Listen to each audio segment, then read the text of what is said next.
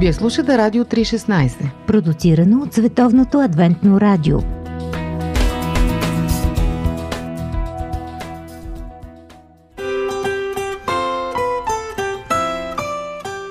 По пантофи.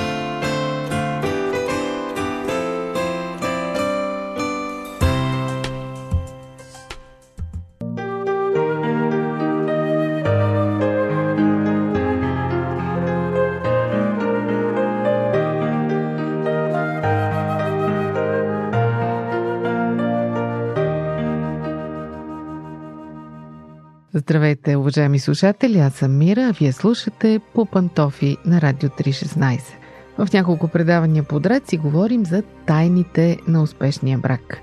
Разбира се, за някои от вас, които вече имате дългогодишен щастлив брак, тези тайни не са никакви тайни, но пък други имат нужда да ги чуят, защото сега са в началото на пътя си. Ще ви припомня онези тайни, които вече разкрихме пред вас. Най-напред съберете се и бъдете заедно поради правилните причини. След това бъдете реалисти по отношение на романтиката. След това помнете, че най-важното нещо в една връзка е уважението. Следва комуникацията, следващата тайна. Трябва да се научите да си говорите открито за всичко, особено за нещата, които ви носят болка. След това да не забравяте, че вие самите трябва да бъдете две здрави личности по-отделно, за да създадете здрава връзка. Следващата тайна много важна беше, че всеки трябва да дава пространство на другия. И да не забравяте, че всеки от вас расте и се променя понякога по съвсем неочакван начин и вие трябва да се научите да се приемате такива каквито сте. Миналия път говорихме за това, че трябва да бъдете истински добри в спора. Днес продължаваме с следващата тайна. Станете истински добри в прошката. Ще ви споделя какво казват двама съпрузи, оставили се своите мнения в кабинета на семейния терапевт. Единият казва така. Когато накрая в един спор се окаже, че вие сте били прави, просто замълчете. Нищо не ви пречи да бъдете прав и едновременно с това да мълчите. Партньорът ви ще разбере, че сте прави и ще се почувства обичан, когато вижда, че не се перчите с правотата си. А другият съпруг е още по-лаконичен в своята мъдрост. В брака, казва той, няма такова нещо като победа в спор. Според едно много интересно изследване, проведено от Джон Готман в Съединените щати, който е специалист в изследването на семейните двойки, се стига до извода, че повечето успешни двойки, всъщност, сега внимавайте, не решават всичките си проблеми. Напротив, хората с продължителни и щастливи връзки си имат проблеми, които никога не успяват да решат напълно. Докато хората, които си мислят, че трябва винаги да са съгласни един с друг по всички въпроси и да правят компромиси за всичко, обикновено накрая започват да се чувстват нещастни и много често се стига до разпадане на връзката. На дъното на всичко това отново е уважението. Когато се съберат две различни личности с различна ценностна система и всичко останало и започнат да споделят един общ живот, това неизбежно води до различия по някои въпроси а оттам и до конфликти. Кое е важното? Важното е да не се опитвате да променете другия, защото самото желание да го променете вече само в себе си носи липса на уважение. Вместо това просто приемете различието и обичайте другия въпреки това. А когато нещата загробеят и вие се нараните един друг, се научете да прощавате. Чуйте сега думите пък на една съпруга. Тя казва така. Всеки казва, че ключът към успеха е в компромиса. Обаче с моя мъж не мислим така. По-скоро трябва да се опитваме да разбираме. Компромисът за мен е пълна глупост, защото оставя и двете страни неудовлетворени, губещи частици от себе си в опита да живеят заедно. От друга страна, отказът от компромис е също толкова голямо бедствие, защото така превръщате партньора си в съперник. Единият печели, другият губи. Това са неправилни цели. Защото са базирани на резултата, а не на процеса. Когато целта ви е да се опитате да разберете позицията на партньора си, ама истински да го разберете в дълбочина, не ви остава нищо друго, освен да бъдете променени от този процес. Така се справяте по-лесно с конфликтите, защото познавате по-голяма част от ситуацията. Ключът към щастието, скъпи приятели, не е в това да постигнете най-смелите си мечти, нито пък в чувството за постоянно опиянение, а в това да откриете битките и предизвикателствата, от устояването на които изпитвате удоволствие. Изглежда във връзките е в сила същата логика. Перфектният партньор не е този, който не създава проблеми, а този, който създава проблеми, с които вие можете да се справяте и това ви харесва. И тук стигаме вече до същината на въпроса за прошката. Как да се усъвършенствате в прошката? Какво всъщност означава тя? Чуйте няколко съвета на опитния специалист Джон Готман. Първо, когато спорът приключи, край. Приключил е. Някои двойки дори стигат до там да превърнат това в златно правило на връзката си. Приключите ли с една къвга, няма значение кой е бил прав и кой крив. Няма значение дали единият е бил група, другият мил. Всичко вече е в миналото.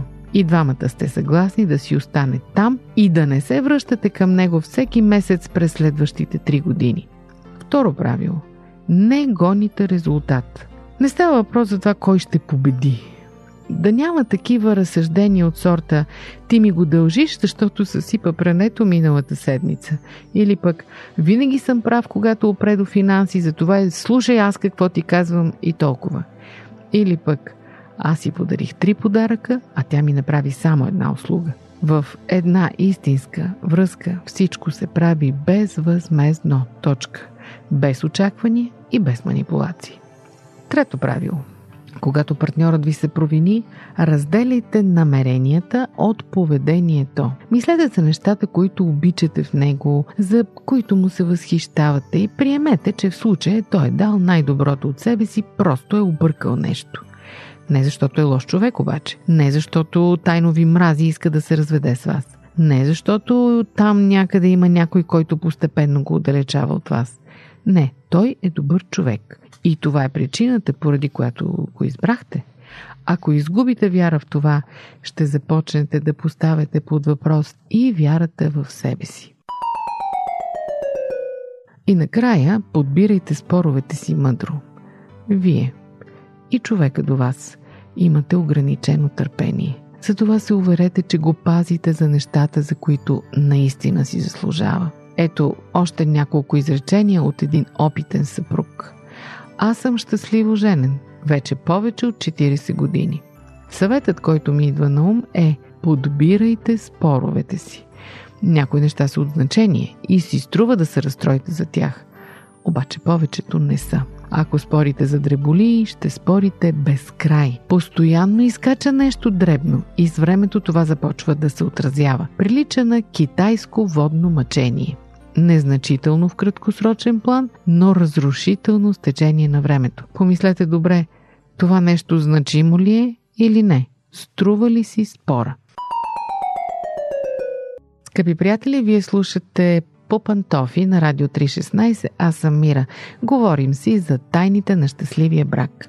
Стигнахме до една много важна тайна. Мисля, че е доста разпространена като употреба и ще я чуете от устата, може би, на всеки човек, който поне за малко е бил женен. Ето, чуйте какво казва един от тях. Ако от време на време не отделяте време да се виждате за обяд, да излизате на разходка, на вечеря или на кино, то на практика имате просто за квартирант. Изключително важно е да останете свързани по време на възходите и паденията в живота. След време децата ви ще пораснат, неприятният ви шурей може да се замонаши, а родителите ви да починат и познайте кой ще остане тогава. Точно така. Господин или госпожа, вашият човек. Със сигурност не искате след 20 години да се събудите до непознат, само защото животът е разрушил връзките, които изградихте преди да връхлетят бедствията. Окото на бурята трябва да бъдете вие и вашият партньор. Сигурно се досещате, скъпи приятели, тази тайна се нарича малките жестове. Малките жестове си заслужават усилието. Не ги изоставяйте. Елементарни неща, като да кажеш обичам те преди да си легнеш, да си държите ръцете по време на филм, да вършите дребни услуги по различни поводи, да помагате в домакинството, да почиствате след себе си. Всичко това е от значение и с времето започва да оказва много сериозно влияние. Нали си спомняте, преди малко споменахме за китайското мъчение, за разни дребни неща, които ви изтощават до безумие, защото просто са продължителни. Мисля, че същото се отнася с обратен знак, разбира се, за малките жестови услуги. Те се натрупват вече с положителен ефект, така че не ги пренебрегвайте. Те стават изключително важни, когато се появят децата. Големият призив, който сигурно сте чували стотици пъти по отношение на децата е бракът е на първо място. В днешно време културата ни боготвори децата. Очаква се родителите да жертват всичко за тях.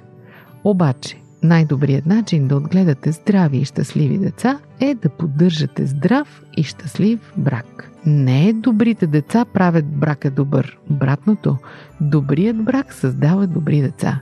Затова поставете брака си на първо място. От време на време излизайте на вечеря сами, двамата. Прекарвайте по някой уикенд сами, без децата.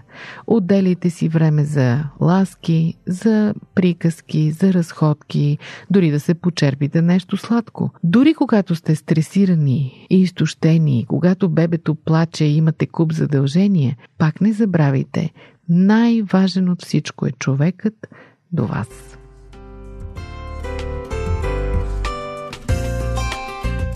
Скъпи приятели, това бяха днешните тайни. Остават ни още две.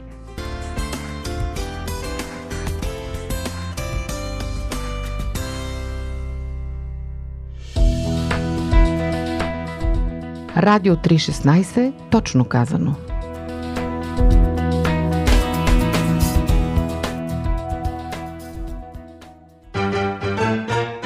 Живот! Джобен формат.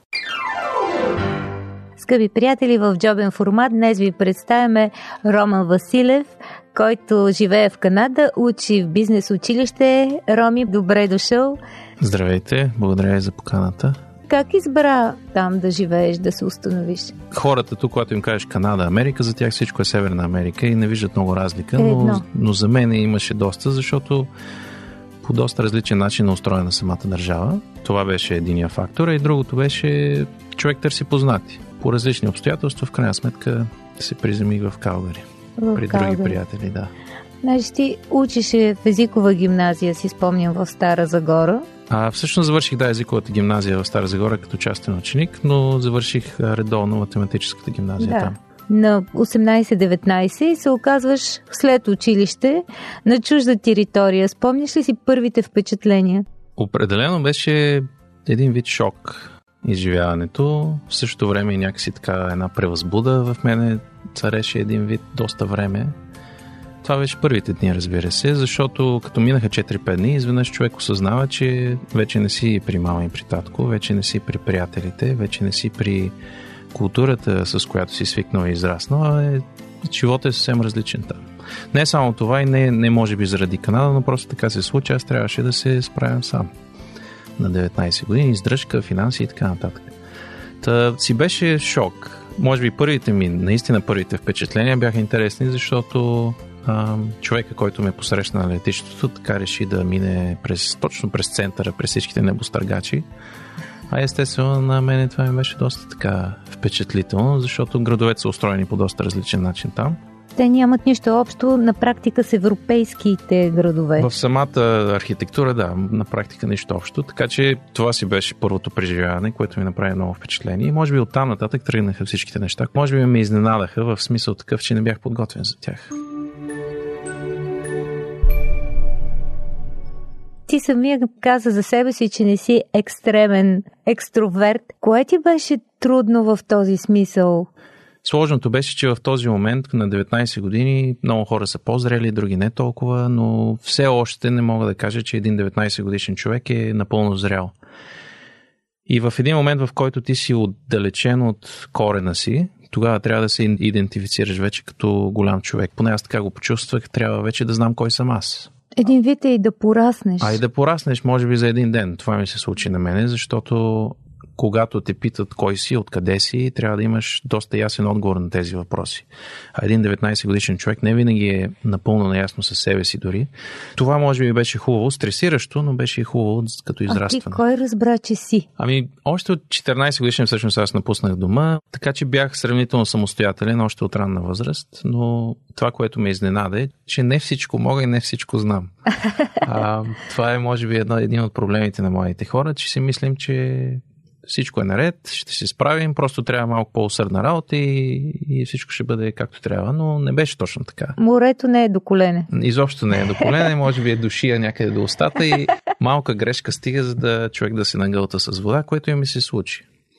И като Това че ли е интересен сега... момент. Какво се случи? Ами, преживях разочарование. Мисля, че в днешното общество ни се налага мисълта, че трябва да се борим, трябва да вярваме в себе си, трябва да продължаваме напред и със собствени сили да се справяме с предизвикателствата. Но всъщност мисля, че това не е, поне за мен не е най-правилният начин на мислене, просто защото това води само до разочарование в самия себе си, което и ми се случи. А когато човек преживее разочарование и разбере, че не може сам, тогава той е готов да преглътне егото си и да поиска помощ което мисля, че не е лошо нещо, а напротив, това помага на един човек да израсне и да разбере, че той е социално същество и затова му трябва другите хора. Сега се опитвам да асимилирам това, което ми казваш в светлината на това, което знам за тебе, защото ти винаги си бил човек, който се справя с всичко, който държи нещата в своите ръце, командирка си малко също. така. Той е И плюс това, нали, умен си, предполагам, че успехът ти е бил и в училище отличен, справил си се с всичко и изведнъж се оказва, че не всичко е в твои ръце, така както си се надявал. Всъщност да, точно така беше, просто защото аз обичам всичко да е планирано и да знам какво предстои.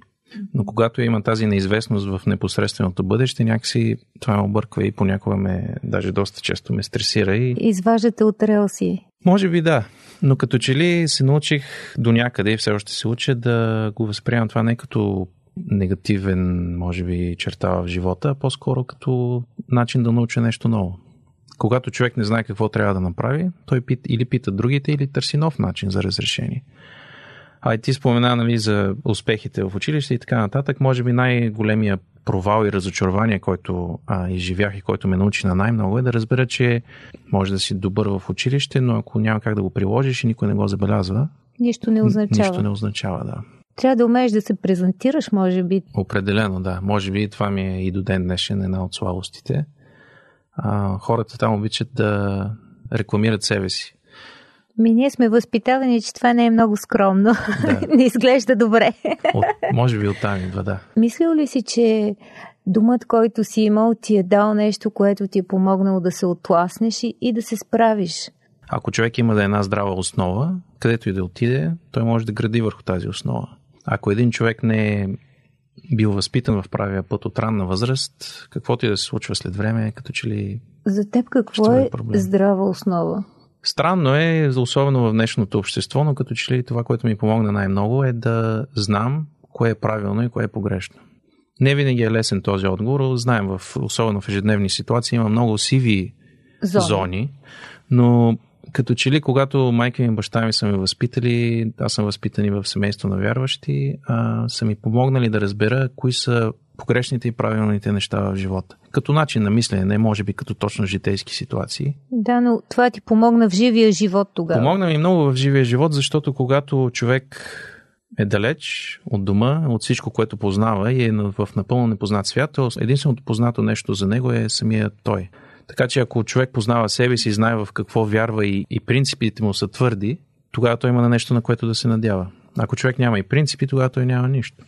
Беше направо философска мисъл, че единственото, което познава човек на чужда територия е самия той. Когато съм говорила с хора, които са установили живота си на, на друго място в чужбина, обикновено са ми споделяли, че са преживели катарзис на вярата. При теб имаше ли този момент? поне това, което съм чувал от приятели е, че всеки човек преживява такъв момент в живота, независимо дали в рана или в късна възраст. Като че ли обаче, когато човек замине в чужбина, за да живее там, този момент някакси е насилен върху него, предизвикан. Щеш, не щеш, трябва да направиш една преоценка на себе си и на, на своите цели. И точно там идва и преоценката на вярата, което се случи и при мене всъщност. А, дойде момента, 18 август 2006, когато вече не съм с майка ми, както споменах, баща ми, приятели и така нататък, а съм сам със себе си. А, както е казал писателя, нали, Бог високо, цар далеко. Само, че в, точно в този момент се оказва, че Бог не е толкова високо което и ми помогна да се справя с тия моменти, защото а, човек се научава да бъде сам със себе си и да преоцени себе си, но в много от тези моменти, каквото, каквото се случи и с мене, когато преоцених себе си, видях, че там няма много какво да намеря. Просто аз съм един млад човек, който не е живял толкова дълго време, за да може да намери нещо стойностно в себе си. И точно в този момент стойностното, което намерих, беше Бог в мен, защото ако го няма това нещо, тогава наистина човек остава много самотен. Искам да те попитам и за това, което ти направи един избор да се ожениш. Изглежда вярваш в брака. Това не е много популярна концепция сред твоето поколение поне. Определено е така и когато може би говоря с мои връзници, съученици и така нататък, те имат друго понятие за брака. За тях той е може би по-скоро в тежест, отколкото да има някаква полза от него. Но като че ли вече споменах и за моето възпитание, просто от морална гледна точка за мен беше по-правилният избор. А и от друга гледна точка, когато се замисли човек, мисля, че независимо какви са му убежденията, независимо от неговата възраст, всеки човек желае да бъде обичан. Всеки човек желае да има някого, някого до себе си, на когото той може да разчита. А за мен това е брака на практика. То, това е любов. Ти имаш човек, на когото можеш да разчиташ, който винаги ще бъде до тебе, който ще се грижи за тебе, независимо колко красив или надебелял си. да. Добре, в моя случай звучи определено. утешително и при мен, да. Много добре. В този смисъл имаш още един човек, една вселена всъщност, която познаваш. Определено мога да кажа, че моята съпруга ми промени доста, откакто се оженихме. Само 5 години сме женени, нали? За много хора това не е достатъчен стаж, но... А, но виж... пък сте минали критичните 3 години, 5 години. Определено, да. че бяха критични, бяха, да. Това, Издръжливи сте. Нали, както казват старите хора, що има комини, той пуши, значи вътре има живот. А имахме си нашите пушеци, които излизаха от комина, но това пък ми помогна и да се променя човек се научава да мисли и през очите на другия. Това е, може би, тя, което ме научи, защото ние сме коренно различни хора, като начин на мислене, като, като цели, може би сме сходни, но като начина по който достигаме до някакви решения е коренно различен. И това ме научи да гледа, може би, малко по-обективно на, на проблемите от живота. Аз съм си мислила и за това, че в този тип взаимоотношения се отразява и Божия образ по много специален начин. Определено и те са уникални в тази комутация. Точно така е, защото исках да се посветя на един човек и да знам, че този човек се е посветил на мене. Мисля, че е съвсем просто и всеки нормален човек го желая това нещо. Да. Може би проблема в днешно време е, че брака е до такава степен а, атакуван и обесценен, че хората може би не знаят точно какво представлява той. Те имат може би една изкривена представа за него и виждат само лошото от брака, което може би ги отблъска от него. ограничения. Да. Чувстваш ли се обогатен? Определено се чувствам обогатен. Просто мисля, че всеки човек може да бъде обогатен, стига да пътува. А, канадската политика не е на асимилация, а по-скоро на интеграция на различните култури. Например, ако си бях стоял в България, аз никога няма да срещна хора от Близкия изток, хора от Китай, хора от всички краища на света на практика, Южна Америка, всички части на Европа и така нататък. Всичките тези хора, всеки един от тях носи своята история в тази страна. И пак казвам, ако е достатъчно отворен човек, за да приеме историите на другите хора и техния начин на мислене, това наистина е обогатяващо. Как би рекламирал България? Да, мисля, че нашата култура е много специфична. Обикновено, когато кажем българин, ние самите за себе си сме супер критични, даже мисля до нечестна степен. А, има наистина много качествени, стойностни хора, както ги наричаме, извън, извън България, които са си българи са си запазили българското. Като че ли някой път забелязвам тук една тенденция хората да мислят, че ако си напуснал България, ти си родоотстъпник. Не мисля, че това е вярно. Има много хора, които си милеят за страната. И мисля, че има много хора, които не е нужно да си идват обратно, за да помогнат на България, което и се случва. Виждам определено разлика в начина по който хората общуват, начина по който дори се пресича улицата или се шофира и така нататък, просто защото хората са излезли, видели са и са се обогатили. В същото време обаче те са запазили и българското, което наистина ми харесва. Навсякъде по света виждаме тая тенденция на американизация. Със сигурност на мен не ми е приятна, но, но се случва така или иначе. Така че може би нашата задача като българи е да запазим българското. Проблема обаче е да си отговорим на въпроса кое е българското. За да. мен може би това е бил проблем, защото виждаме в едната крайност тези псевдопатриоти, които носят нали, фанелките България на три морета. В същото време обаче те не могат да напишат името си правилно, което ми е малко странно. Как си патриот без да знаеш езика си? Случва се, особено в патриотичните сайтове. За съжаление, да. В другата крайност пък са тези хора, които виждам там при мен, които казват напуснал съм България, нямам нищо общо вече с нея, децата ми няма да знаят никакъв български, аз не съм българин вече, имам чуждия паспорт. Така че как да намерим българското, не знам и аз, имам много по-умни хора от мен, които могат да отговорят на това, но като че ли за мен това са основните традиции, които имаме, а, нашето християнство, което имаме, нашата история. Аз лично не бих казал, че един човек може да се нарича българин, най-малкото ако не е прочел на Стефан Цанев българските хроники. Те са много интересни, рекламирам ги в момента да. безплатно. Но то е един поглед върху историята, който е разказан много приятно и всъщност ни показва какви сме били и може би ни показва защо и сме в момента такива.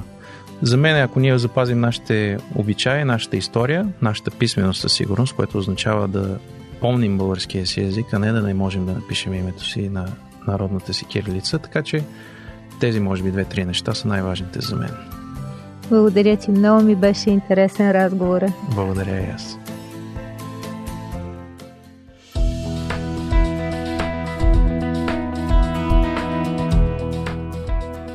Вие слушахте Радио 316. Сайт 3-16.bg